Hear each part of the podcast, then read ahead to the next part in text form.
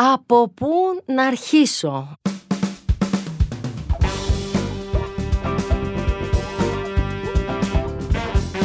Γεια σας, γεια σας αγαπημένοι φίλοι, αγαπημένες φίλες Πάρα πολύ σας ευχαριστώ που και αυτή την εβδομάδα έχετε συντονιστεί και ακούτε το από πού να αρχίσω με την Ελιάνα Χρυσικοπούλου Πώς σας πάει ο Ιανουάριος, ο οποίος σιγά σιγά μπορούμε να πούμε ότι τελειώνει δεν ξέρω αν το καταλάβατε, το φάγαμε τον πρώτο μήνα του 2024. Δεν ξέρω αν έχετε κάνει πολλά και ενδιαφέροντα αυτό το μήνα. Εγώ πάντως σίγουρα έκανα ένα, μαζί με πολλούς άλλους φυσικά και έχω έρθει εδώ να σας μιλήσω για αυτό γιατί πραγματικά είμαι ακόμα μαγεμένη. Είδα και εγώ λοιπόν την ταινία Poor Things του Γιώργου Λάνθιμου και έχω πολλά να σας αναλύσω, αλλά επειδή κριτικός κινηματογράφου δεν είμαι, εδώ θα δώσουμε και λίγη παραπάνω έμφαση σε αυτό το οποίο ξέρω και μπορώ να σας πω, που είναι ο μαγικός ενδυματολογικός κόσμος της ταινίας. Λοιπόν, έχω πάρα πολλά να πω, είμαι κατενθουσιασμένη, γι' αυτό λέω σιγά σιγά να αρχίσω. Στις παρέες αυτή την εποχή όπου σταθώ και όπου βρεθώ, το νούμερο ένα θέμα που πέφτει στο τραπέζι για συζήτηση είναι το Poor Things. I am Bella Baxter. I'm a flawed, experimenting person. I seek outings and adventures. Bella so much to discover. Είναι μια ταινία που είχε διαφημιστεί πάρα πολύ. Την περιμέναμε πώς και πώς. Απέσπασε και το χρυσό λιοντάρι στη Βενετία, οπότε ερχόταν με πολύ μεγάλη φόρα ήδη από το πρώτο φεστιβάλ στο οποίο εμφανίστηκε. Και σιγά σιγά έχει αρχίσει και σαρώνει τώρα στην προσκαρική περίοδο. Έχει ήδη πάρει τη χρυσή σφαίρα στην κατηγορία του. Η Emma Stone τσίμπησε και το βραβείο ερμηνείας στη χρυσή σφαίρα και των κριτικών, το Critics Choice Awards. Αναμένονται τώρα σιγά σιγά και τα μπάφτα. Έχουμε πολλές δουλειές μέχρι να φτάσουμε τελικά στα Όσκαρ, στα οποία πιστεύουμε ότι η πρωταγωνίστρια κατά πάσα πιθανότητα θα δοξαστεί και εκεί, αλλά πραγματικά εγώ προσωπικά ελπίζω και σε άλλες διακρίσεις, διότι η ταινία είναι.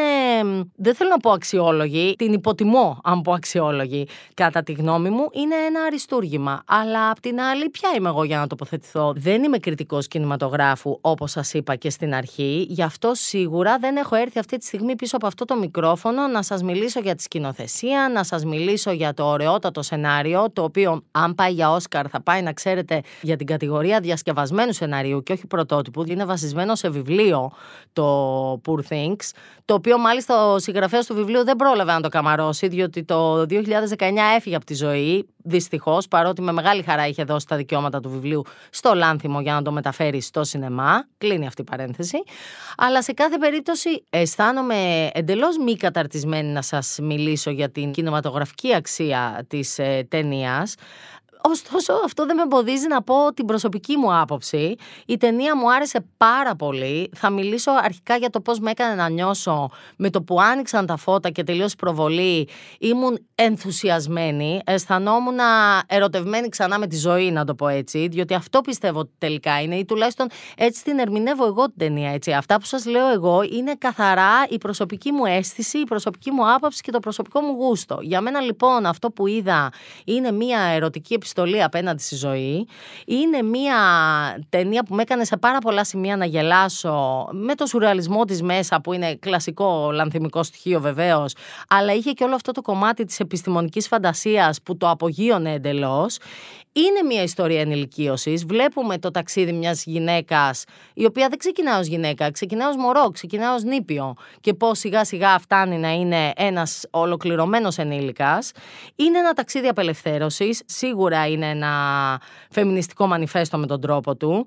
Είναι μια ταινία που βγάζει περιπεκτικά τη γλώσσα στις κοινωνικές συμβάσεις. Ένα ταξίδι απελευθέρωσης και μια απόπειρα βαθιάς κατανόησης της ανθρώπινης φύσης όπως είναι γυμνή, όπως είναι αληθινά, τελείως απαλλαγμένη από τις κοινωνικές συμβάσεις και την ψευτοηθική και βέβαια εγώ προσωπικά είδα και πάρα πολύ συμπυκνωμένα, πολλά φιλοσοφικά ρεύματα, πολλές φιλοσοφικές ιδέες. Ειλικρινά νομίζω ότι χρειάζεται και δεύτερη και τρίτη θέαση για να αντιφαριστηθεί κανείς ακόμα περισσότερο. Αλλά αυτά είναι η προσωπική μου άποψη. Αυτά που δεν είναι η προσωπική μου άποψη και ίσως υπάρχει ένας λόγος να σας τα πω εγώ, διότι εν μέρει είμαι και δημοσιογράφος μόδας ή τέλος πάντων έχω υπάρξει σε ένα σημείο των σπουδών μου και της καριέρας μου, είναι το τι εκπληκτική δουλειά έχει γίνει στο ενδυματολογικό τμήμα από την costume designer Holly Waddington.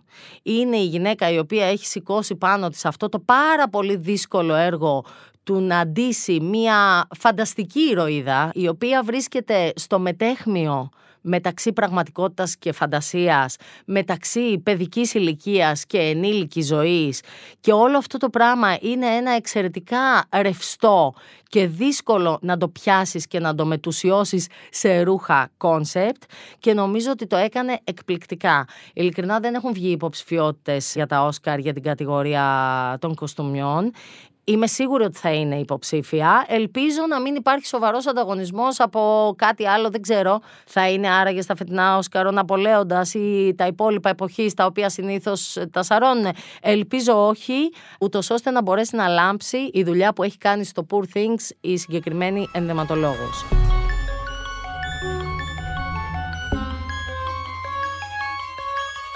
Σε αυτό το σημείο θέλω να σας πω ότι μπορείτε να ακούτε με ασφάλεια από spoilers, διότι δεν έχω ξεκινήσει ακόμα να περιγράφω καμία σκηνή. Όταν θα περάσω στις σκηνές όμως, θα σας ειδοποιήσω, ούτως ώστε αν δεν έχετε δει ακόμα την ταινία και δεν θέλετε να σας χαλάσω ούτε μία από τις μαγικές σκηνές της, να σταματήσετε να το ακούτε και φυσικά να επιστρέψετε μετά για να ακούσετε το υπόλοιπο. Λοιπόν, η Holly Waddington που σας έλεγα, η ενδυματολόγος της ταινίας, έχει μία σχετική εμπειρία με ρούχα εποχής, διότι είχε ντύσει τη Florence Pugh στο Lady Macbeth, αλλά και την Elle Fanning στο The Great. Οπότε πάνω κάτω ήξερε πώς να κινηθεί σε μία περίοδο που ιστορικά τοποθετείται περίπου στο Βικτοριανό Λονδίνο.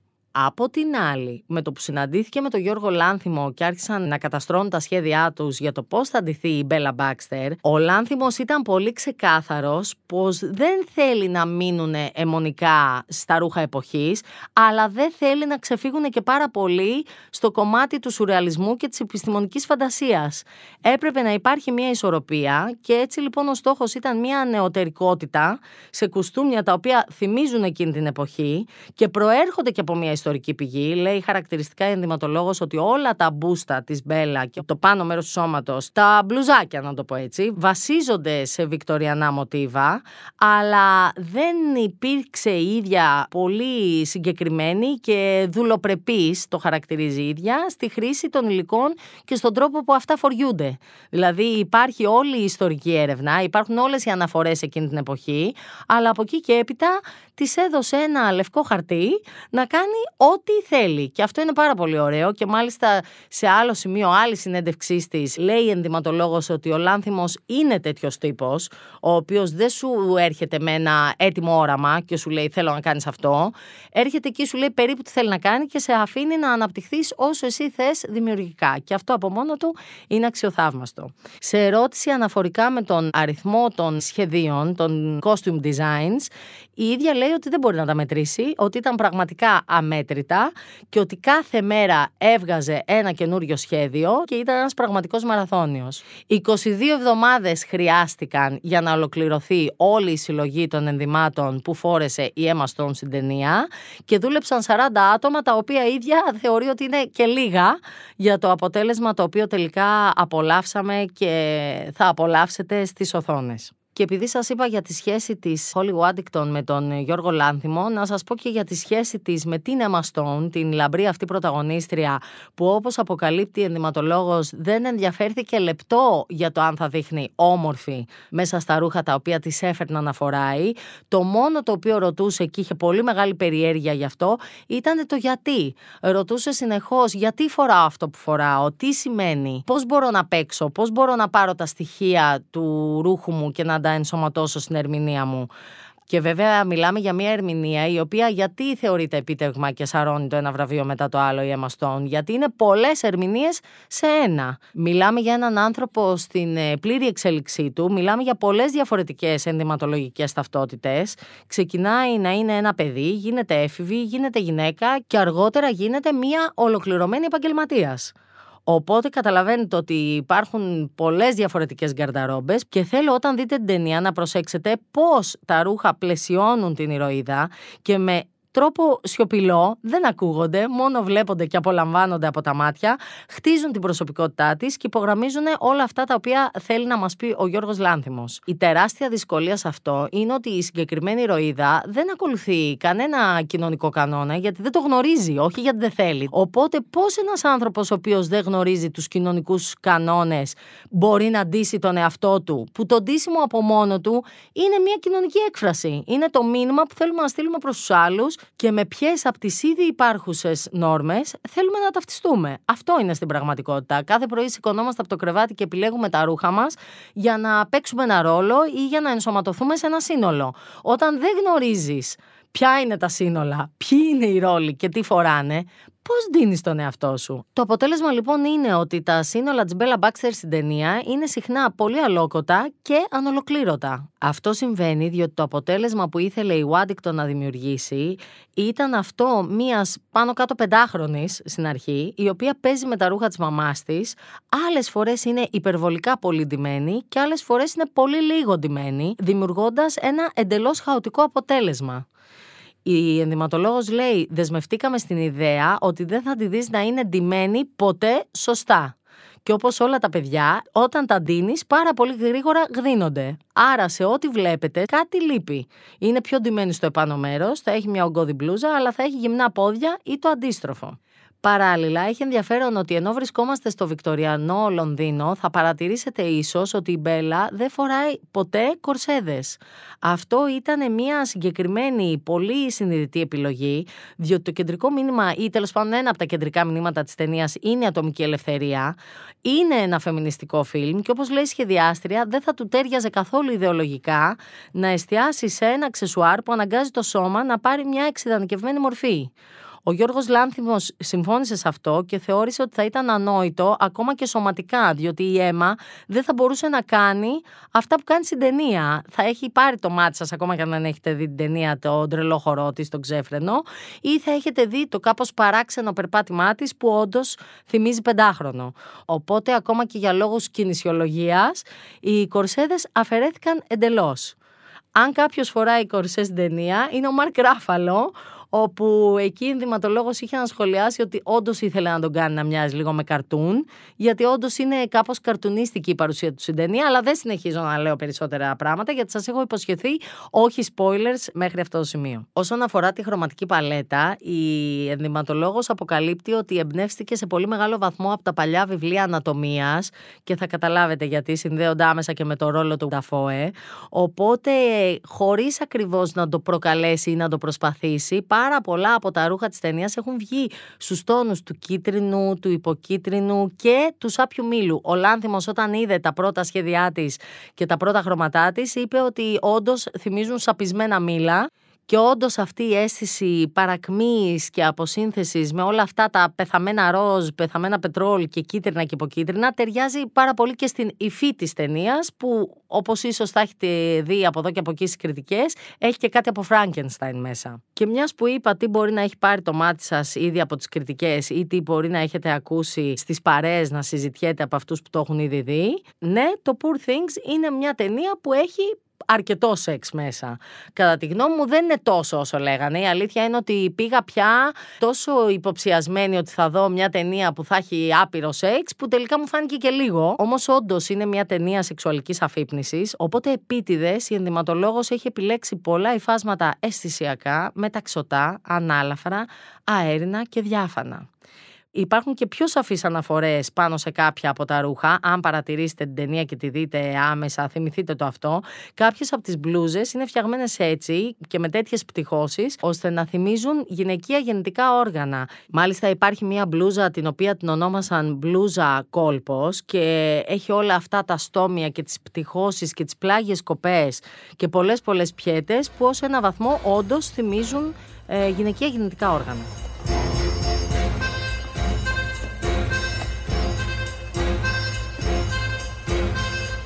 Και κάπου εδώ τελειώνει το spoiler free podcast για το Poor Things και θα ξεκινήσω να σας μιλάω για κάποιες από τις σκηνές λίγο πιο αναλυτικά για να καταλάβουμε σε βάθος τι θαυμαστά έχουν κάνει οι ενδυματολόγοι εκεί πέρα.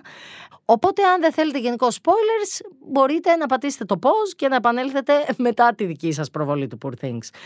Αν το έχετε δει ή αν δεν σας πειράζουν τα spoilers, να ξέρετε πέντε πράγματα παραπάνω, τα οποία θα χαρείτε και θα απολαύσετε όταν θα πάτε να δείτε την ταινία, συνεχίστε κανονικά. Λοιπόν, πάμε να πάρουμε λίγο τα πράγματα από την αρχή για το πώς ξετυλίγεται το ενδυματολογικό κουβάρι και ενδυματολογική πλοκή. Το πρώτο το οποίο θέλω να σχολιάσω είναι αυτό το συγκλονιστικό μπλε φόρεμα στην πρώτη σκηνή, το οποίο αν έχετε δει όλη την ταινία ξέρετε ότι είναι τελείως διαφορετικό από όλη την καρταρόμπα της Μπέλα Μπάξτερ και υπάρχει λόγος γι' αυτό, γιατί στην πρώτη σκηνή δεν βλέπουμε την Μπέλα, βλέπουμε τη Βικτόρια. Οπότε το φόρεμα έπρεπε να είναι πάρα πολύ διαφορετικό. Είναι ένα φόρεμα το οποίο φορούσε μια γυναίκα παντρεμένη με ένα στρατηγό, γι' αυτό και σε πολύ μεγάλο βαθμό θυμίζει κομμάτι πανοπλίας. Τα μανίκια είναι βγαλμένα τα ίδια από την ιδέα της πανοπλίας. Έχουν αρθρωτές πτυχώσεις και κατεβαίνουν μέχρι κάτω τους βραχίονες. Το concept είναι ότι είναι μια γυναίκα λοιπόν πάρα πολύ περιορισμένη, που αισθάνεται φοβερά πνιγμένη και ίσως γι' αυτό πηγαίνει να πνιγεί, διότι αυτή τη σκηνή βλέπουμε. Βλέπουμε τη σκηνή της αυτοκτονίας από τη γέφυρα, την οποία βεβαίως έπρεπε να γυρίσουν πάρα πολλές φορές και το φόρμα αυτό έπρεπε να φτιαχτεί σε επανάληψη. Διότι κάθε φορά που η Μπέλα έπεφτε από τη γέφυρα, σκεπαζόταν με νερό και λάσπη και έτσι το φόρμα καταστρεφόταν. Και το φτιάχνανε ξανά και ξανά. Και λέει ενδυματολόγος ότι δεν ήταν καθόλου οικονομικό να το κάνουν με αυτόν τον τρόπο, αλλά μόνο με αυτόν τον τρόπο έπρεπε να γίνει. Είχαμε πολλούς Ούγγρους βοηθούς κοστούμιών, οι οποίοι περνούσαν κυριολεκτικά εβδομάδες διπλώνοντας και σιδερώνοντας και φτιάχνοντας ξανά και ξανά αυτό το φόρεμα, το οποίο ήταν ένα βασανιστήριο, αλλά βγήκε πολύ ωραίο και είναι και σε αυτή την πολύ έντονη, πολύ ζωηρή μπλε απόχρωση, η οποία πάλεται πραγματικά και νομίζω ότι είναι ό,τι καλύτερο για εισαγωγή σε ένα τόσο δυνατό φιλμ. Αμέσως μετά ξεκινάμε και βλέπουμε την Μπέλα στην ε, ας πούμε παιδική της ηλικία. Τουλάχιστον έτσι οριοθετώ εγώ στο μυαλό μου όλο το ασπρόμαυρο κομμάτι της ταινίας. Είναι κάπως τα παιδικά της χρόνια. Οπότε εκεί πέρα έχουν επιλεχθεί ρούχα τα οποία θυμίζουν baby doll, θυμίζουν πάνες, θυμίζουν φουφούλες και παιδικές βράκες. Είναι ρούχα τα οποία άλλες φορές τα φοράει όλα γιατί τα έχει βάλει οικονόμος, άλλες φορές τα έχει ξεχάσει, τα έχει βγάλει, μισογδίνεται, την τίνουνε. Είναι μια μια γκαρνταρόμπα εντελώς αδόμητη, όπως είναι σε εκείνη τη φάση και το ίδιο του στο μυαλό. Και έπειτα τελειώνει αυτό το κομμάτι και ξεκινάει το μεγάλο ταξίδι της Μπέλας στη ζωή. Με συνοδοιπόρο της το Μαρκ Ράφαλο θα εξερευνήσει τη Λισαβόνα και την Αλεξάνδρεια και το Παρίσι και σε όλα αυτά τα μέρη γίνεται μια πραγματική έκρηξη χρωμάτων. Περισσότερο αποτυπωμένη στη δική μου τη μνήμη είναι η πρώτη σκηνή στη Λισαβόνα που φεύγει από το δωμάτιο την ώρα που κοιμά το Μαρκ Ράφαλο και ξεκινά να εξερευνά την πόλη. Έχει ξεχάσει να βάλει το κάτω μέρος των ρούχων της. Όλες οι υπόλοιπες κυρίες φοράνε μακριές φούστες και εκείνη φοράει ένα πολύ λεπτό διάφανο εσωρουχο σορτσάκι και από πάνω φοράει κανονικά το πάνω μέρος του φόρεματό της. Δεν είναι εκεί πια η κυρία Πρίμη οικονόμος για να τη σταματήσει και να της πει Ε, ξέχασες να βάλεις τη φούστα σου. Και ξέρετε τι, δεν τη νοιάζει και καθόλου. Πραγματικά δεν τη νοιάζει καθόλου αν φοράει ολοκληρωμένα τα ρούχα της. Οπότε τη βλέπουμε να περιδιαβαίνει τη Λισαβόνα με αυτό το εσόρουχο της δεκαετίας του 30, το οποίο η ενδυματολόγος λέει ότι το δοκιμάσανε να είναι ακόμα πιο εσωρουχένιο, βικτοριανό, με λουλουδάκια, αλλά δεν τέριαζε τόσο, οπότε προτίμησαν να το κρατήσουν κίτρινο και κάπως διάφανο από πολύ λεπτό αραχνοήφαντο ύφασμα και να το συνδυάσουν με κοντές αστείες μπότες, μποτάκια τα οποία είναι αναφορά στη δεκαετία του 60 που ήταν τότε τα μποτάκια τα λευκά, τα κουρέζ κλπ. κλπ, κλπ το αποτέλεσμα είναι φοβερά αστείο, φοβερά αλόκοτο, αλλά αν με ρωτάς και πάρα πολύ αισθησιακό. Περνάω μερικές σκηνές που είναι αυτές ε, στα χρόνια της ανακάλυψης του εαυτού της και της εξερεύνησης του κόσμου και φτάνουμε στον τελευταίο σταθμό αυτού του ταξιδιού που είναι το Παρίσι όπου συμπίπτει με την αρχή της εποχής της Μπέλας στον Νίκο Ανοχής. Και όποιος έχει δει την ταινία ξέρει τι εννοώ. Οι υπόλοιποι σας έχω πει έχει spoilers. Φύγετε όσο προλαβαίνετε. Οπότε βρισκόμαστε στο χιονισμένο Παρίσι και εκεί πέρα η Μπέλα φοράει αυτή την περίεργη αδιάβροχη κάπα σε μπέζ κίτρινο χρώμα, την οποία ειλικρινά την ώρα που βλέπα την ταινία δεν κατάλαβα για ποιο λόγο δεν φοράει ένα πιο χοντρό παλτό και φοράει αυτό. Και το κατάλαβα αργότερα ψάχνοντας συνεντεύξεις ενδυματολόγου. Λοιπόν, αυτό που είναι ένα μικρό αδιάβροχο το οποίο το είχε μαζί της υποτίθεται στο ταξίδι για έκτακτη ανάγκη, είναι από λάτεξ, κάνει παγωνιά και το φοράει ενώ καθόλου δεν ταιριάζει, γιατί το μήνυμα το οποίο ήθελε να στείλει η ενδυματολόγος παρέα με το λάνθιμο είναι ότι ξεκινάνε οι σεξουαλικές επαφές και αυτό το συγκεκριμένο θυμίζει ένα τεράστιο προφυλακτικό. Λέει η ενδυματολόγος, ακούγεται ιδιαστικό, αλλά ειλικρινά αυτό είχα στο μυαλό μου, αυτό ήθελα να πετύχω, το χρώμα και την αίσθηση ενός προφυλακτικού.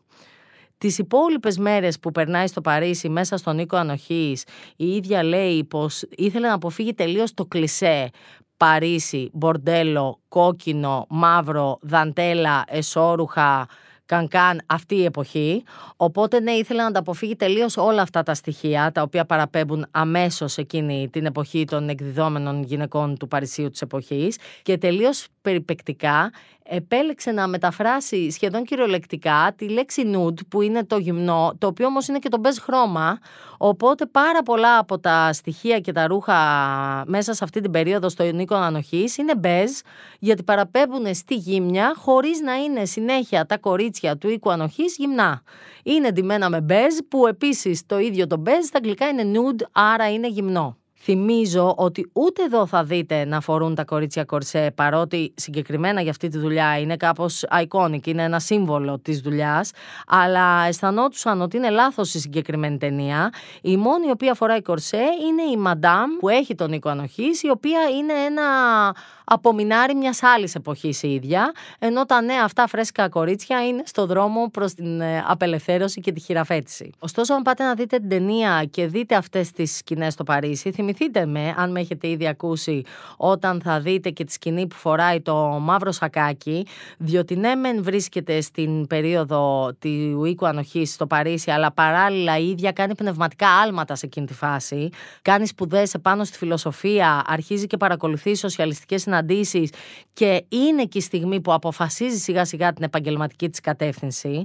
Οπότε τα πράγματα σοβαρεύουν. Φοράει το σκούρο, το σακάκι και τις μπότες και κάπως εξισώνεται ενδυματολογικά με τους άντρες. Αλλά επειδή λάνθιμος είναι και poor things είναι, φυσικά και εκεί ξεχνάει συσσαγωγικά να βάλει το παντελόνι. Οπότε τα ρούχα δεν είναι πια πληθωρικά, αλλά διατηρούν αυτή την ιδιοτροπία που χαρακτηρίζει όλη την ταινία. Επιστρέφοντας σιγά σιγά στη βάση της η πολλά και θαυμαστά φοράει, αλλά για να το κλείσω σιγά σιγά, να μείνουμε μόνο σε αυτό το σπουδαίο νηφικό, το οποίο φοράει σε αυτή την πρώτη τελευταία σκηνή, το οποίο ειλικρινά θυμίζει κλουβί. Αυτό είχαν στο μυαλό τους όταν το δημιουργούσαν. Την έμπνευση την έχει αντλήσει η Βάντικτον από τη θρηλυκή Γαλλίδα σχεδιάστρια του 20ου αιώνα, την Μαντλίν Βιονέ, η οποία είχε δημιουργήσει ένα φόρμα που το θυμίζει πάρα πολύ. Αν θέλετε, γκουγκλάρετε το για να το δείτε και να δείτε την εικόνα. Λέγεται φόρμα με λύση, είναι το Beehive Dress, το οποίο έχει αυτές τις οριζόντιες γραμμές που θυμίζουν φυλακή. Οπότε η αλληγορία καταλαβαίνετε ότι είναι ξεκάθαρη. Φορά ένα φόρεμα που είναι ευθεία αναφοράς στα δεσμά του γάμου. Και βέβαια υπάρχει και αυτό το πολύ ωραίο βέλο, το οποίο στην αρχή το είχαν και δεν ξέραν τι να το κάνουν. Και η ίδια η Αμαστόν το έπιασε στα χέρια της, το τύλιξε γύρω από το κεφάλι της και της είπε: Σου αρέσει να το βάλω έτσι. Και της είπε: Ναι, μου αρέσει πολύ. Οπότε το βέλο ήταν μια ιδέα της Stone. Αυτά εν ολίγης, διότι πραγματικά έχω ένα σχόλιο και έναν μεγάλο θαυμασμό μέσα μου για όλη αυτή τη συλλογή κοστούμιών του Poor Things. Ελπίζω σε ένα βαθμό να σας κάλυψα, ελπίζω να μην βαρεθήκατε. Θέλω να δείτε την ταινία και ειλικρινά αν αγαπάτε κι εσείς έτσι λίγο τη μόδα και την ενδυματολογία και τα κοστούμια εποχής Στείλτε μου ένα μήνυμα να τα συζητήσουμε. Νομίζω ότι έχει γίνει αριστουργηματική δουλειά εκεί. Και γενικώ δεν έχω άλλο τρόπο να σας πω. Δείτε το Poor Things. Αν δεν έχετε πάει, τώρα είναι η στιγμή να μπείτε μόλις τελειώσετε την ακρόαση και να κλείσετε το ειστήριό σας. Νομίζω ότι θα σας αρέσει πολύ. Και αν δεν σας αρέσει, δεν πειράζει. Θα είστε η φωνή που κάθε τραπέζι χρειάζεται, που φέρνει τον αντίλογο και την αντίθετη άποψη, που φυσικά θα τη σεβαστούμε και αυτή. Αυτό ήταν το ειδικό από που να αρχίσω με την Ελιάνα Χρυσικοπούλου αυτής της εβδομάδας. Φύγαμε λίγο από τη δική μας, λίγο πιο γνώριμη θεματολογία, γιατί πραγματικά έχουμε αυτό το καυτό θέμα το οποίο δεν κρατιόμουν να έρθω να σας το αναλύσω. Αν σας άρεσε, παρακαλώ να μου αφήσετε σχόλια και προτάσεις, να μας ε, βαθμολογήσετε φυσικά και εννοείται να μας ακολουθήσετε αν δεν μας ακολουθείτε ήδη στο Spotify και στα Apple Podcasts. Η ερώτηση που θα σας αφήσω από κάτω είναι αυτονόητα το αν σας άρεσε το Poor Things ή όχι. Οπότε παρακαλώ μην ψηφίσετε αν δεν το έχετε δει. Μην είστε από τους αντιδραστικούς που θα απαντήσετε όχι ενώ δεν το έχετε ήδη δει. Πρώτα δείτε το και μετά κρίνετε. Με βρίσκετε όπως πάντα στο βήμα.gr και στα social media. Και να ευχαριστήσω το Στέλιο Τριανταφύλου για την ηχοληψία και την τεχνική επεξεργασία ήχου και την μεγάλη του υπομονή για τα spoilers που κάναμε, διότι δεν έχει δει ακόμα την ταινία, και την Κατιάνα Καλιγέρου στην παραγωγή που αγκάλιασε με πολύ μεγάλο ενθουσιασμό την ιδέα να κάνουμε ένα επεισόδιο για τα ρούχα του Poor Things, διότι αγάπησε και εκείνη την ταινία πολύ. Σας φιλώ, σας εύχομαι καλό Σαββατοκύριακο, καλή επόμενη εβδομάδα και ραντεβού την επόμενη Παρασκευή με τη δική μας πιο γνώριμη θεματολογία. Γεια σας.